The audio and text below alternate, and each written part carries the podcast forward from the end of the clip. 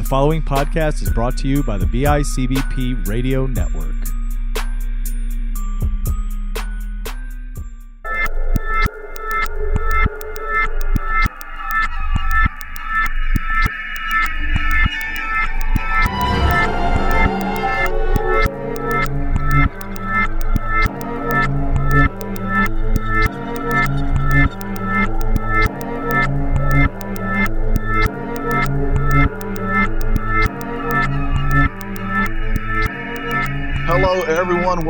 To a special edition of That's Odd. I am your host, one of them at least, Johnny Towns, and I'm joined by the other host oh, with the most. It's Christopher Chavez. Ooh, that's me. We should have Halloween names, right? Like uh, Simpsons do for the Treehouse of Horror. Oh, next episode we'll do it. Yeah, yeah, good. We'll forget because I always say things and forget right away. Well, I, it's nice just to be me and you in a clubhouse again, Chris, with nobody else It- whatsoever with us. It sure is. I, I enjoy our time when it's just you and me and nobody else sits in. Uh, there's no one else in the room where we can just talk uh, and hear just be your voice and my voice. Yeah. And just be ourselves and just uh, really relax. And oh, whoa, What whoa! f- Actually, we uh, uh, there's somebody else here. It's the It's the ghost of Andrew Coed. Why, hello. Andrew Cohen. How's it going, Andrew? I am doing well. How about you guys? Uh, fair to middling. That's how the that's how we What say it here in what- the South. Doing Uh, good, doing good, doing good here. Andrew Cohen is uh Johnny, if you didn't know, he's a listener of the well, network. Andrew Coed is Johnny. Johnny, if you didn't know. Um yeah, he's a he's a I, I feel like a longtime listener, right? Andrew, you've been around for a while. I have. I um I s- think I started listening in around episode 30 something is when I when I started and then I went with the backlog and got caught up and have been a avid listener ever since. So so did you start out with History Creeps or was it Retro Bliss? Where did you start out? It was Retro Bliss actually. Nice. So uh Trevor coerced me into listening to Retro Bliss via Facebook.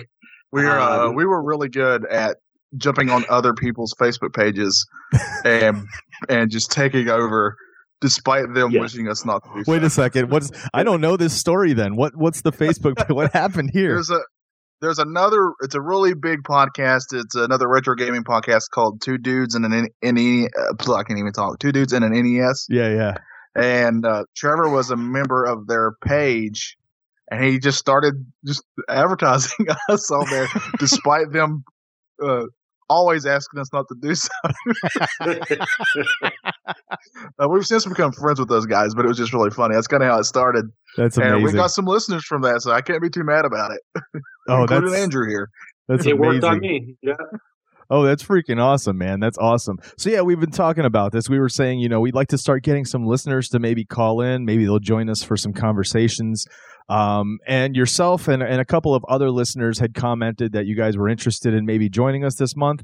And so uh, we did. We reached out to you and said, let's do this. And and you were down. So uh, we're excited to have you on the show, dude. This is gonna be this should be fun.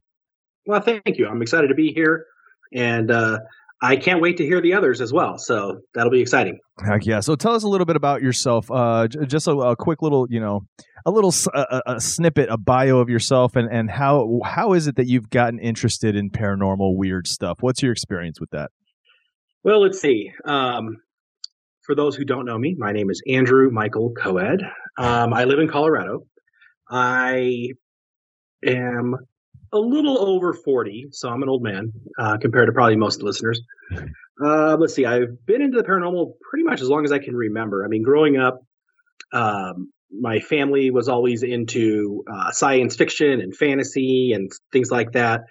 Uh, the interest in paranormal specifically probably started either with watching certain horror movies like you know the entity or something like that as far as ghosts and um, even shows like unsolved mysteries Oh yeah, uh, things along those lines and then um, you know growing up here in colorado um, my brother was always very into uh, the paranormal as well we did back in the day some you know ghost hunting would go to different um, you know cemeteries and and try and do some recordings, things like that.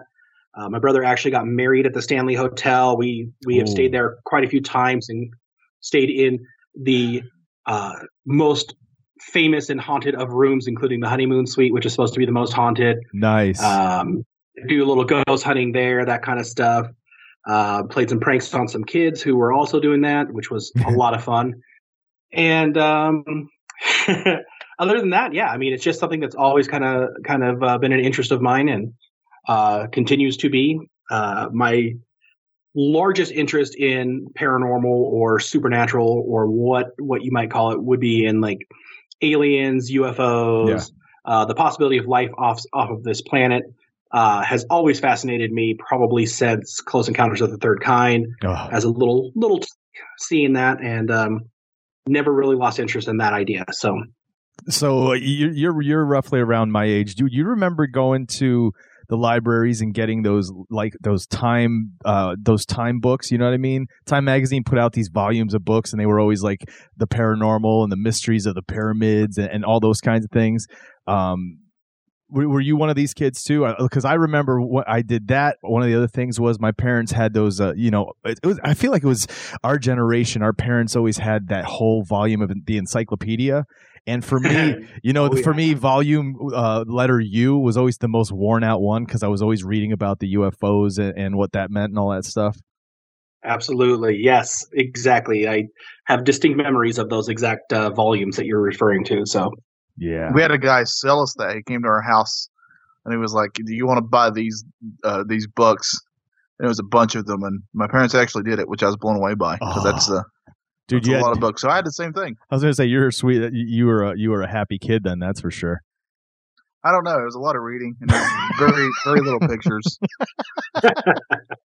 which are two things that Oh, go wait, against hold on a everything I second. stand for. Maybe I misunderstood. Were you talking about they were selling encyclopedia or they were selling the paranormal books?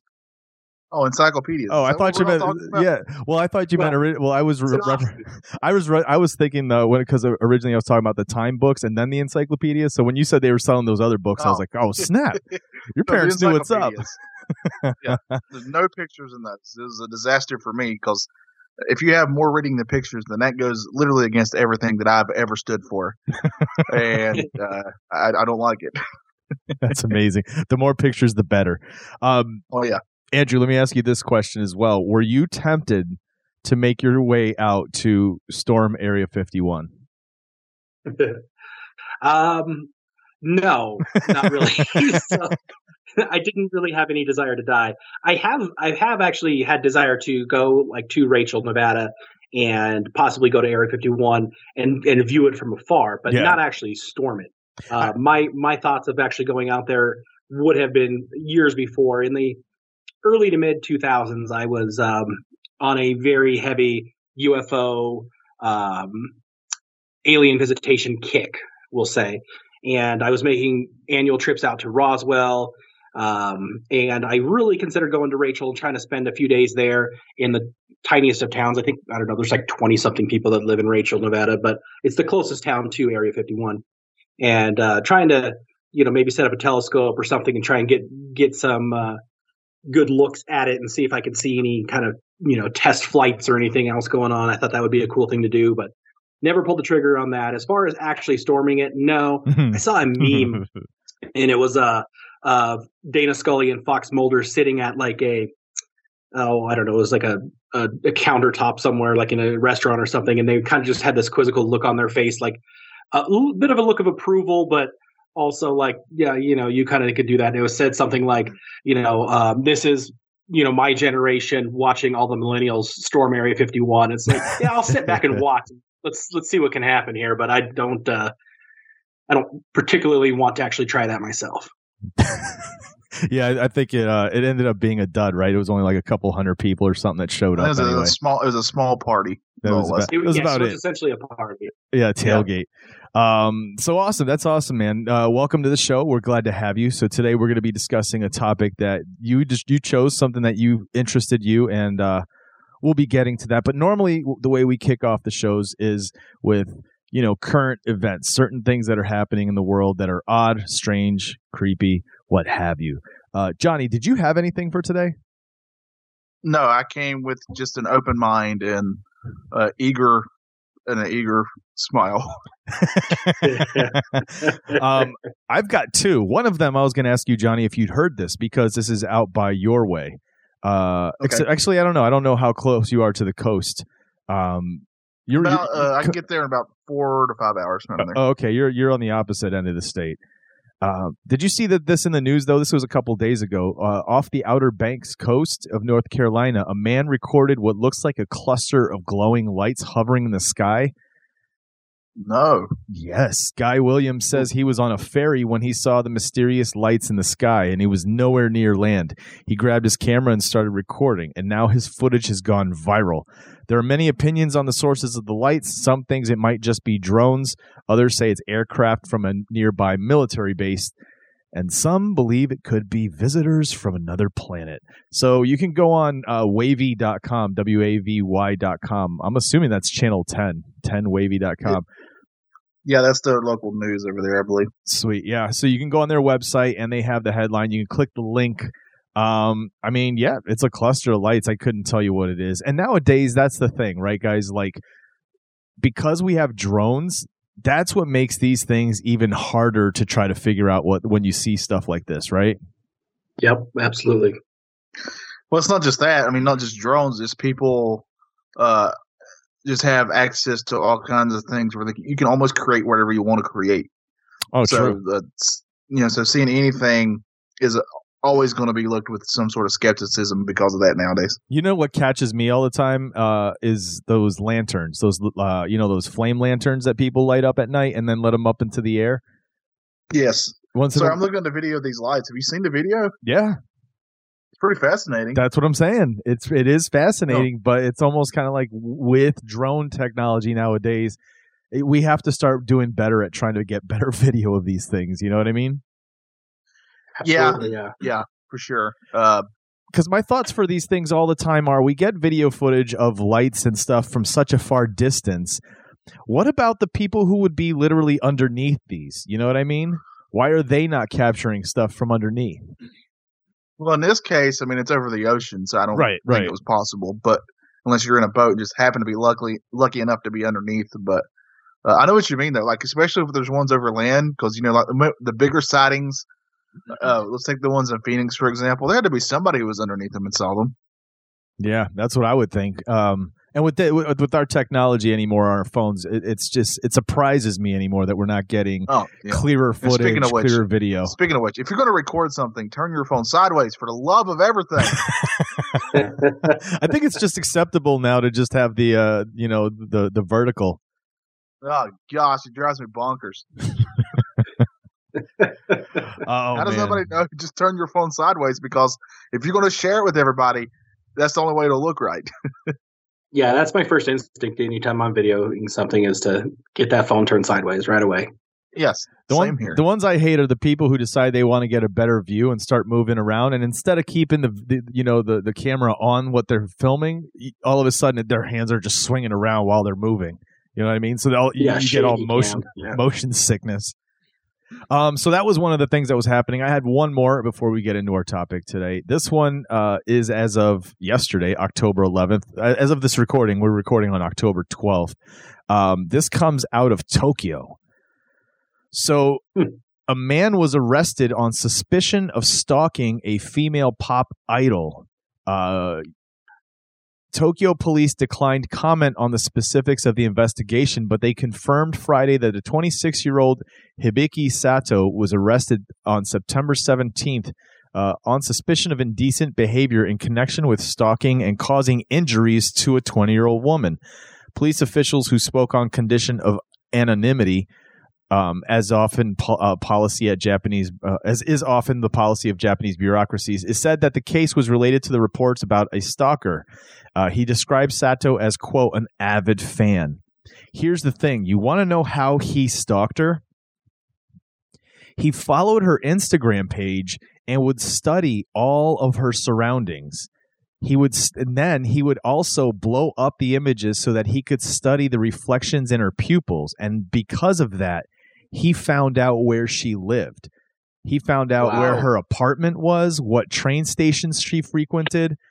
Isn't that insane? That Oh, that's, that's creepy.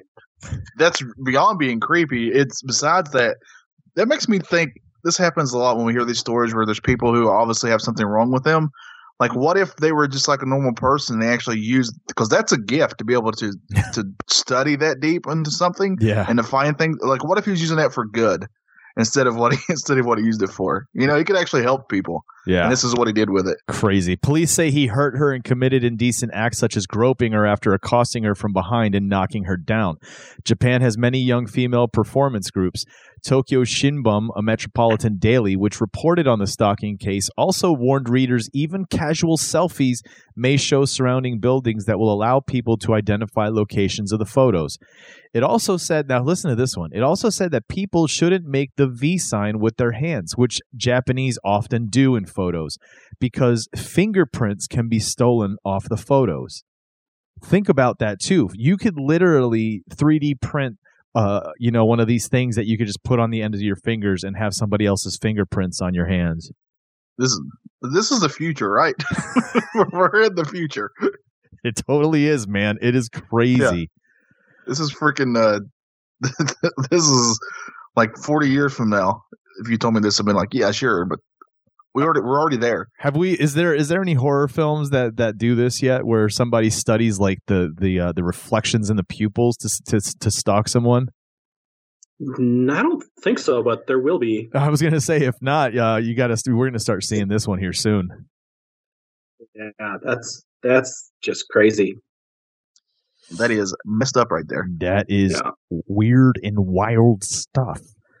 Um. So there you go. That's our. That's our. Now that's odd. Um. Creepy lights over the Outer Banks of North Carolina, and stalkers are using the reflections in your eyeballs. So uh, be safe out there, creepers. Watch what kind of uh, pictures you post on this on the Instagrams.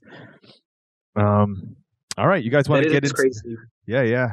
You guys Yeah. want you want to get Before into we do. I was just to say, I was just going to say, when you started that story about the stalker stalking somebody, I was assuming you were talking about another incident that I had seen a video on, and it was some young young lady. I don't know if she was a pop star or what, but she was walking around. I want to say it was in Tokyo as well, and there was a guy in a clown outfit that as she was taking videos kept showing up in the background and then as she kept taking more and more videos he kept getting closer and closer and closer and but at one point she's really started noticing him and then she started trying to get away from him and he would be following her all over town and finally she called like lyft or uber type of thing and uh, got a ride out of there like made her run for it type of thing and uh and made it out safely but that was super creepy to watch that video unfold so what? Yep. Yep. I'm gonna have to look that up now. I did not see that. Yeah, no, that was a crazy one. That was I can't remember. I was probably just a YouTube rabbit hole that I found that in, and uh, I was like, that is just as creepy as it can get. Because obviously, I'm not a big clown guy. Um, ever since watching Poltergeist as a child and seeing the Oh. little clown toy attack the boy in the room, Yep, um, clown not been my favorite. I agree. I feel bad for all the all the uh, loving and and cl- clowns who just want to be goofy and make kids laugh and get forty of them in one small car. I feel bad for those clowns because all these other clowns that get them such a bad name. I actually saw, uh, I think it was an interview with a guy who was actually he was a real clown. This was back when uh, there was all those clown sightings around the United States, oh yeah, you know yeah. and uh, he was irate over it because he said like he couldn't book child's parties anymore because these guys because just because they were just creepy now. And he goes, "We were never creepy. We were just supposed to be to make kids laugh and have a good time, and now they can't even do that anymore." But I feel like it was even before that, man. If you remember, like clowns, clowns did scare children. I mean, it was it's just a th- Santa Claus scares children when you're that small. So I think it it just kind of taps into a primal fear uh, from when you're so young that that you know they that's why they start using this image in horror movies and such because it's it's one of those things that we had a deep rooted fear in when you're younger. I think it's just something about taking something that overall is uh, you know considered like uh, for everybody kind of like a, a, harmless thing, Yeah, and then you make it this this incredibly scary, harmful thing. duh, true. that uh, just like you know kids singing If it's, if it's dark and there's kids singing, I I do not want to be in that area. but if it's the daylight out, If it's daylight and I can see the kids and I know the kids and they're singing, that's just fine. you're like, oh, look at these nice kids. Yeah. Get the hell off my lawn, you psychos. Yeah. oh you man. get a cluster of children singing in your lawn at 2 a.m. That's going to be a Oh, little creepy. God. though. Yeah, no, thank you. I do not like that it's the- idea at all. What is the black eyed kids? Yes. Yeah, no, thanks. yeah. Um, all right, guys, let's get into the topic. So, Andrew, what was the topic that you wanted to discuss today? Well, I'm not sure if either of you are familiar with uh, this particular individual. Um, do either of you know the story of Jim Sully Sullivan? He was a singer songwriter from the late 60s, early to mid 70s. I'll tell you, I did not know about him whatsoever until you brought this up. Uh, but then when I did look into it, super fascinating. Same. I was not aware of this one until it was brought to my attention just today, and uh, I was like, "Wow, yeah, this is this is pretty. Uh, just everything about it is strange and odd." Yeah, yeah. So let me let me let me tell everybody a little bit about him. So Jim Sullivan, he was born on August thirteenth, nineteen forty, uh, near San Diego. So he's a native Californian, and growing up, um, he claims that he grew up in a government housing project. I personally don't know of too many government housing projects near San Diego, but I'm not going to say he's wrong. Um, he he grew up and played sports uh, growing up. He was a high school quarterback for his football team. Bigger guy, like six three, six four, um, but always kind of had a love of music and uh, playing guitar. And obviously, talking sixties and seventies. You know, this is the time of hippies. You know, we're talking like folk rock, you know, type of music that he was he was really into. And Oh, yeah. um, he ended up marrying his junior high girlfriend. Her name was Barbara, and they moved to Los Angeles to try and kickstart his music career. Um, he joined a band called the Survivors, and they played some gigs around there. I want to say it was Barb's sister who was the front woman of that band, and they played music at different gigs all around town. Barbara, his wife, ended up getting a job at Capitol Records in LA and at one point tried to help, you know, see if he she can get him signed, that type of thing there. Didn't really come to fruition, but um, Jim made, or Sully, we'll say, made his first album, which he uh, aptly named UFO, Hmm. and released it, and it had pretty good critical acclaim. He there was a couple of uh, record labels that came very close to signing him, but just didn't quite make it over that hump. Yeah, he uh, Yeah. he had a lot of pretty famous friends too, which really helped him out. Uh, example being, apparently he was good friends with Lee Majors, and that's a big deal back then because that dude was a major star. That's a $6 million Uh, man, right? Yeah, that's how I got my middle name. My mom named me my middle name after him. Are you That is the serious? truth. Your name is Johnny That Lee is- Majors Townsend?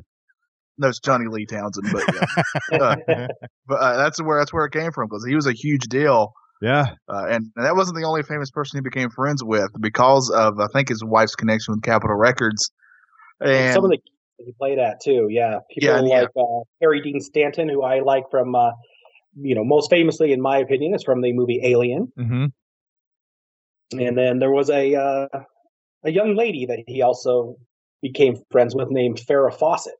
Oh, Some just people might uh, have heard of her. somebody somebody that's named name. Farrah Fawcett, you know. uh, and also, have you, have you guys actually listened to his music? I I went and listened to a couple songs from this album specifically, the Say- UFO album. I was just about to ask you guys. I, I did. I pulled it up on Spotify to give it a listen, and it is literally quintessential, you know, late '60s, '70s style kind of like Exactly. soft soft rock folk music. Yeah, it sounds Yep. just like this is it's it's good. So this isn't offending, you know, trying to be offensive toward him or anything. But it sounds literally like anything you, from that era. Like if you hear it, you know exactly when it came from. It sounds like all the other stuff that came from then. And it sounds good though. I mean, I felt like it's good Oh, it was you good. can He's definitely a yeah, you can tell. you can hear stuff from that era, and it's not the greatest, but he his would have fit Yeah. in perfectly on the radio. You know what I mean? It sounded really good. Yeah, absolutely. And um, you know, there was even rumors that um, I think it was uh, Johnny Cash's uh, record label or his agent or whatever was thinking about uh, signing him, and you know, I mean, he he seemed to be on the cusp of stardom at at, at one point there in Los Angeles, but um, that first album never quite, you know, got the, the the recognition that he had hoped for, and then ended up putting out a second album uh, that was a self-titled, kind of trying to restart it. Uh, the album simply named Jim Sullivan, and this was um, another album that did not quite hit it as big as he wanted. So, you know, he he was living in in L.A. with his wife Barbara. They had a son, and uh, he was playing gigs still all over town. She was still working at Capitol Records, trying to to to you know obviously earn some money for the family, but also kickstart his career. Never seemed to happen, and and after a few years of this, you know, um, their marriage kind of started getting a little rocky. That's and tough. You know, it, it, it is. Yeah. I mean, think about that. Anybody who's ever tried to be creative and successful at being creative, um, there has to be almost a blind faith in the person that's with you that no matter what, at some point it's going to happen, right? Because to continue Absolutely. to hold on and hold on and just see he puts out one album and it sounds good. Everybody listening to it producing it they're giving him accolades. And it's like look this will be and then it doesn't perform. He puts out the second one same thing. It still sounds good. He's got what it takes. Um, i remember reading that some of the session musicians he worked worked with were some some big time musicians. They were in some some of the bigger br- groups at the time. Um, and, and you know again it just doesn't hit where he wants it to hit. So when that when you start hearing like things start getting rocky i always feel sad because it's kind of like you know somebody has a dream that they really are really trying for and you got to have somebody that's behind you that's that's all like i said it's almost like blind faith that no matter what they're behind you. And also during this time this is when you really needed radio play to really yeah. uh, get yourself out there and going and this was during the big time era of uh, pay to play, as mm-hmm. they say, as in uh, disc jockeys and the all and and the radio stations would kind of get some under the table type deals to play certain uh, yep. songs and such on heavy rotation, and if and they wouldn't play some of them if if they didn't think they got paid for it. Yeah, if you so, didn't if you didn't have the money, you weren't going to you you know you weren't going to have the break you wanted.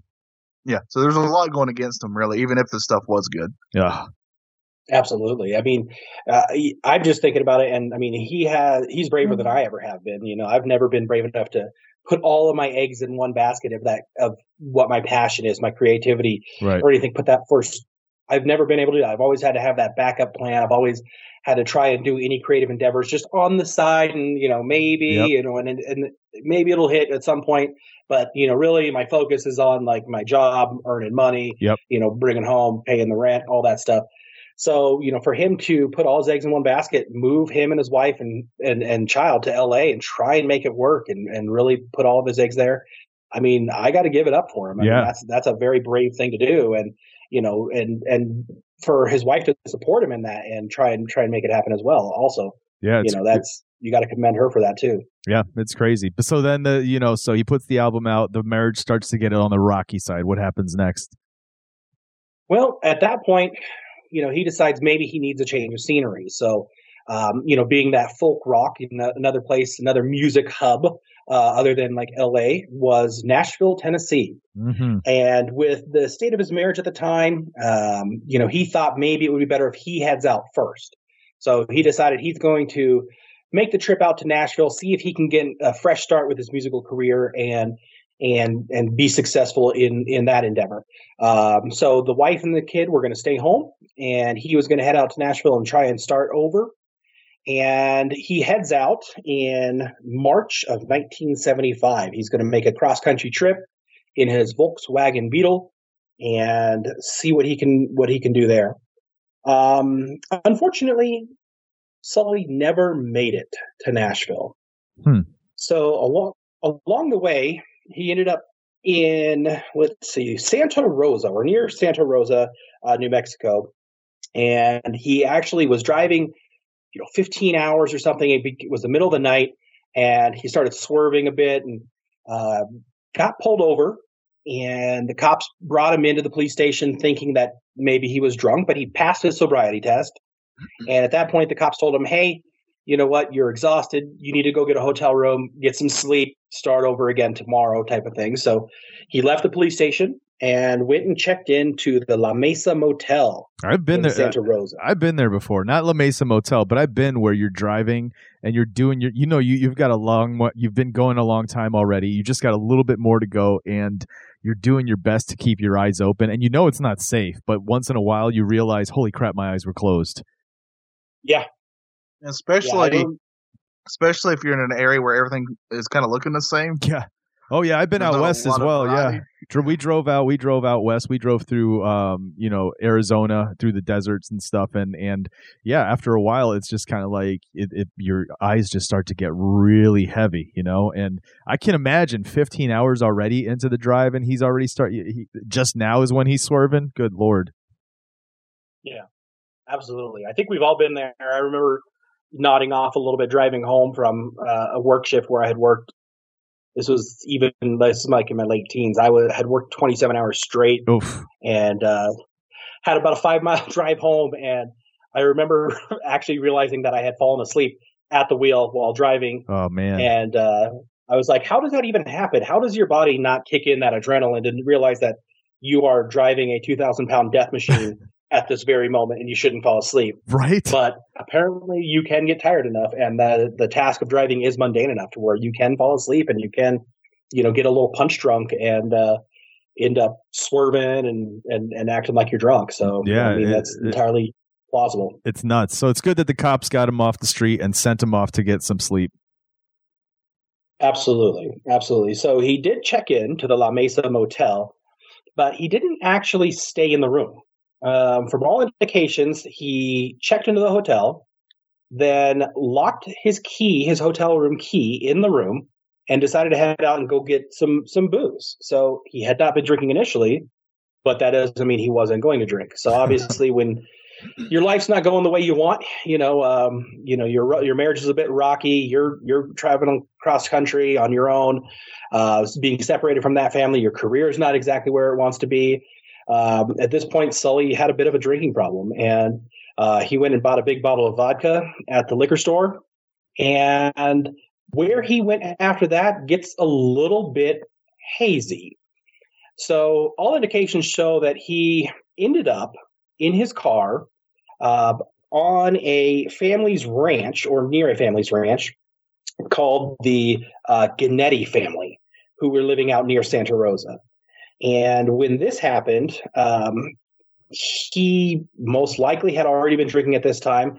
There are some reports that he had uh, an altercation or some type of incident where he spoke with or met some of the people who lived there, whether they were ranch hands or part of the, the Gennitti family specifically, uh, is a little bit unclear.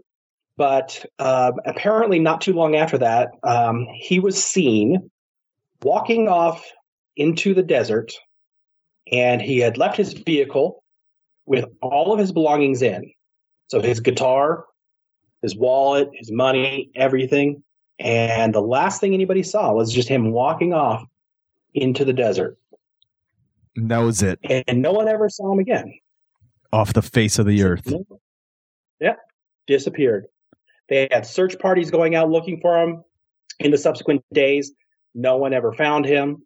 And it's led to a lot of speculation as to what may have happened to him.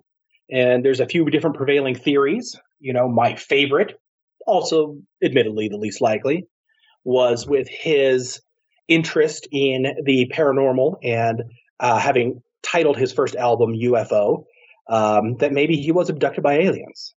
I find that to be uh, an apt, fitting way for him to go. Yeah, I Uh, think what if I mean, it, what if these aliens were just big fans and they loved that he would name an album after them, after you know the the vehicle they drive. That's a that's pretty cool. Uh, so like, hey, let's let's beam them up and uh, put on some shows for us. I like to I like to picture the Simpsons aliens doing that. Bring them Yes. up. We want this. Would you sign our LP? I like. I mean, I, I saw that that was one of the theories, and I mean, if you think about it, he's out there in New, the New Mexico desert. We all know that a lot of the reports, um, I mean, the biggest hotbed of UFO activity has almost always seems to be the Southwest. Um, I don't know if it's because there's just much more open sky. I don't know if it's because of the terrain. I don't know why, but it seems to be you know one of the issues. You could you could say it's the uh, the vortex is out that way, right? Um, so if it is going to be a UFO, he's in the right place for it, right? If it's an alien abduction. One of the things I saw when I was looking into this um, before we started recording was that this Gennitti family um, supposedly had ties to the mafia, the mob and that whatever happened between these him and, and, the family whatever words were said or whatever you know confrontation went down uh you know he just kind of said the wrong thing to the wrong person and ended up getting whacked and disappeared that way I find that to be probably the most plausible scenario as well, and I had been reading that too. And a couple of things support that as a possibility. Um, you know, number one, um, the fact that they're there were rumors that the Gennitti family had been tied to the Chicago Mafia. And if he did show up drunk, he's a large guy, so he's going to be intimidating just yeah. by being himself, right? If he shows up drunk in the early early morning on somebody's property, right? And you know says the wrong thing or just shows up in the wrong place, sees the wrong thing, right? Um, you can definitely imagine how a, a family with ties to the mafia might not take kindly to that. So I find the fact that that's where he ended up and that's where his vehicle ended up um, to be a pretty compelling idea as to what may have happened to him. Yeah. Um, you would think that somebody with ties to the mafia would know how to, you know, make somebody disappear without a trace. So that yeah. seems like a possibility. There's also the possibility that, unfortunately, when somebody's really depressed, uh, they may just take it upon themselves to disappear and maybe even sadly you know end their life. And so and many people have done it that way by just walking out into the desert by themselves without anything mm-hmm. uh, that has happened before that's not un you know unheard of i could see him yeah. taking that big bottle out there and deciding he was just going to drink the entire thing and hopefully hoping it, it, would kill him and i'm sure it got him to a point where we, he was so you know intoxicated and out of it that when he does come to later the next afternoon in the sun he's half baked animals are already chewing on him. Um, that could definitely be the case for sure. Or it could just be a case of he got out there, was so drunk and got lost and couldn't find his way back and ended up dying in the desert accidentally, not trying to kill himself. Absolutely. Yeah. Absolutely. It is an interesting they, case, though.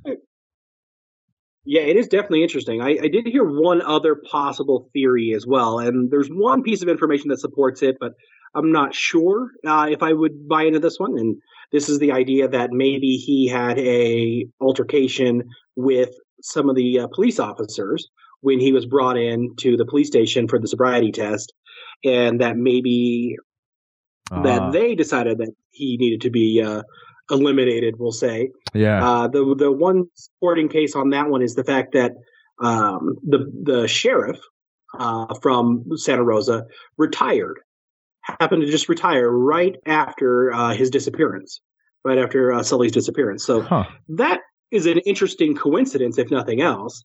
Um, to me, that actually seems to make a more compelling case for the Gennitti family. I would think that if a mafia tied family is going to move to a ranch in another state like yeah. New Mexico, first thing you want to do is you want to make sure that the local law enforcement is kind of on your side, right? Yep. Yep. So maybe maybe he's kind of in their pocket, their or yeah, excuse me, he's in their pocket a little bit there, and you know they they need to get rid of this guy. They don't want you know too much people, too many people looking into the situation. You know, so he decides, ah, this could get a little little hairy here. I'm going to go ahead and just bow out. Yeah. Um, you know, the other thing that I thought was interesting about the Gennitti family theory is that it sounds like they moved to Hawaii very shortly after his disappearance as well. So oh. the fact that disappears, the entire Gennitti family picks up and leaves, moves to Hawaii, and the sheriff retires, seems to me to indicate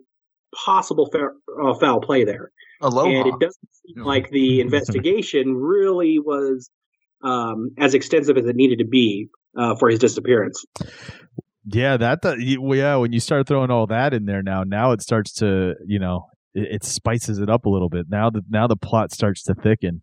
Um, Yep. Interesting. What if also put it this? What if he decided, hey, the only way I'm going to make money on these albums, what if if I disappeared? You know what I mean? And it became one of these things that these were the albums of the guy, and maybe he was hoping it would do something for his albums, and it, then it totally didn't.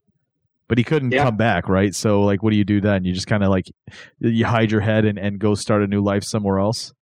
Yeah, that's a very interesting idea too. The the only other thing I, I heard was um, there was a a woman who worked at a hospital for um, people who had disabilities, and she described not too long after this, a couple of years later, that she had a patient who matched his description that was in there who had no memory of who he was and everything um, and he was paralyzed from the waist down. The Ooh, last thing he that. remembered was being attacked and left for dead in a desert. I saw that. So there was a theory, yeah, that maybe he, you know, got into an altercation with somebody in that Gennitti family, uh, was beat up real bad, maybe left for dead. He crawled his way back to the uh, to the highway and and somehow found his way back to this uh, hospital, but obviously leaving all of his belongings there. So that's another interesting tidbit. yeah. And then the the last the last thing actually I keep telling it's the last thing, but there was another interesting thing where a body did show up. Did you guys see that? yeah. Yes. Yeah, but the body was 250 some odd miles away. So that would be a long walk if he made it all that far on his own, just walking out into the desert. But Yeah. They said it was Um, badly decomposed, impossible. right? Yeah, it was badly decomposed. Now this was at the end of March. He he disappeared on March fifth, and the body was found. I just heard late March, um, but the body was apparently badly decomposed. However, what was there and identifiable did seem to match him pretty closely.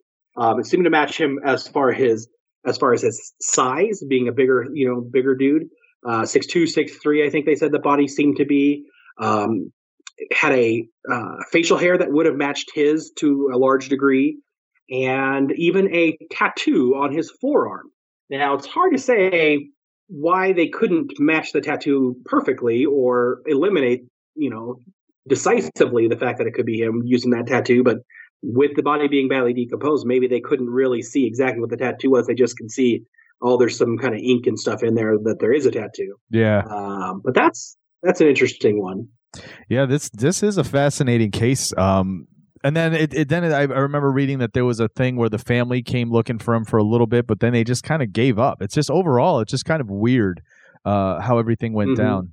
And then and then the idea this guy almost was lost to time, except recently there there's this uh, record company. Um, what's the name of it? I, I can't remember now. Um, I can't remember. The remember. one that did the remasters. Yeah, and, and they that's what they they their specialty is is they like to find these these obscure artists and albums from the past uh, that you know just are, are kind of like gems that people should hear. Um, and they came across him and put his album out. I think it was like in 2010, like nine years ago. Yep. Um, and then Yep. so so without that, who knows if anybody would have remembered who who who Jim Sullivan was at all? Because didn't Exactly. they yeah, I also? don't remember the name of. Go ahead, Jim, Johnny. I think they also tried to actually even look into his actual disappearance as well, uh, just to see if they could get any new things from it, and they obviously couldn't find anything. Yeah, there's a video where they uh it's like a, a little mini documentary uh, uh the making of and trying to track down family members and interview them. I didn't get a chance to watch that one yet, but I read that that was uh that that had been made and is available. Yeah, actually, I have not seen that either, but I, I'll have to go try and find it. That that does sound interesting. Same here. Yeah, I mean, overall, you know, anytime somebody disappears without a trace, I just find it fascinating. And you know, there's a few different, very plausible scenarios, and then there's one that's maybe a little less plausible, but also super interesting to me the the abduction theory. But yeah, I, think mean, we all want to believe you that know, one. Yeah, I think I think to me the most likely scenarios are one of two. Either he wanted to disappear himself and he wandered off into the desert just never to be seen again. Um, he wasn't happy with his home life, he wasn't happy with his career, and just decided this was the time to do it. And maybe under the influence of a significant amount of alcohol, having bought that big old bottle of vodka right before this, maybe he just walked off into oblivion. Yeah. The other one I think might surround that Gennitti family. You know, that maybe some type of altercation happened there and uh, they decided to make him disappear. I'm leaning that way. That's the one I lean on. Or here's here's what I think. I think that uh, that Gennitti family uh, did have ties to the mob, and the mob did have ties to aliens and UFOs. So Mm. uh, Yes. they put in a little message. They called ET and said, "Hey, can you take care of this guy for us?" And they said gladly uh, through you know through tel telepathy, I assume. And uh, they uh, took care of the problem. So we'll never find him because he's up in uh, he's up in space somewhere. He's well, like- you know, I mentioned earlier that mob has ways of making people disappear. yeah, That Right. is their way. That is the most common mob way of making somebody disappear. they make yeah, aliens. sleep with the space fishes. yes. so there you have it, creepers. That's uh that is the disappearance of Jim Sullivan, brought to you by superfan Andrew Cohen. Andrew, thanks for joining us on this episode of That's Odd Man. It was it, was uh it was awesome talking to you and, in I would say in person, but it's not really in person. What do you call this now? It's talking in in live in uh Talking in life. You know what I mean? In this world that we live in now with with virtual you know the the virtual world and and social media you know you interact and you get to know people that way but it isn't until you actually speak to each other live or meet in person. So when you meet in person you can say hey we met in person finally but this isn't c- t- technically that way. So i don't know what the weird term would be for that. Yeah, I would say this is just talking to somebody, and then if you're communicating online, that's you know, um, I don't know, that's that's less person that would be um, communicating with them, I guess. There you go. so communicating, talking, or meeting in person. yeah well it was great talking to you finally uh over the skype waves um but thanks so much for calling in and thanks for for bringing the topic man it was awesome Absolutely, very happy to do it. Uh, can't wait to hear who comes on next and, and hear what topics they bring into the table. Um, when you guys discuss discuss Roswell, keep me in mind. I would like to be a part of that. All this right. is Richard Bliss. Uh, it's it's this thing's ending here. we won't be having anybody else on. Alrighty. that would not shock me. Well, I don't know about you guys, but I am done. I'm out of here. I'm taking off, leaving the clubhouse. I think I'm going to grab myself a bottle of vodka and just kind of walk off into the desert. I'll see you guys later. Oh no! Don't go by yourself. I'll go with you, Chris. Uh, Andrew, uh, you're a guest here, so we're gonna let you shut the door. Uh, everybody, of course, just go ahead and stay. I don't even want to finish it. Andrew, you finish it. In the immortal words of Nesta Robert Marley, live the life you love, love the life you live. Stay odd, everybody.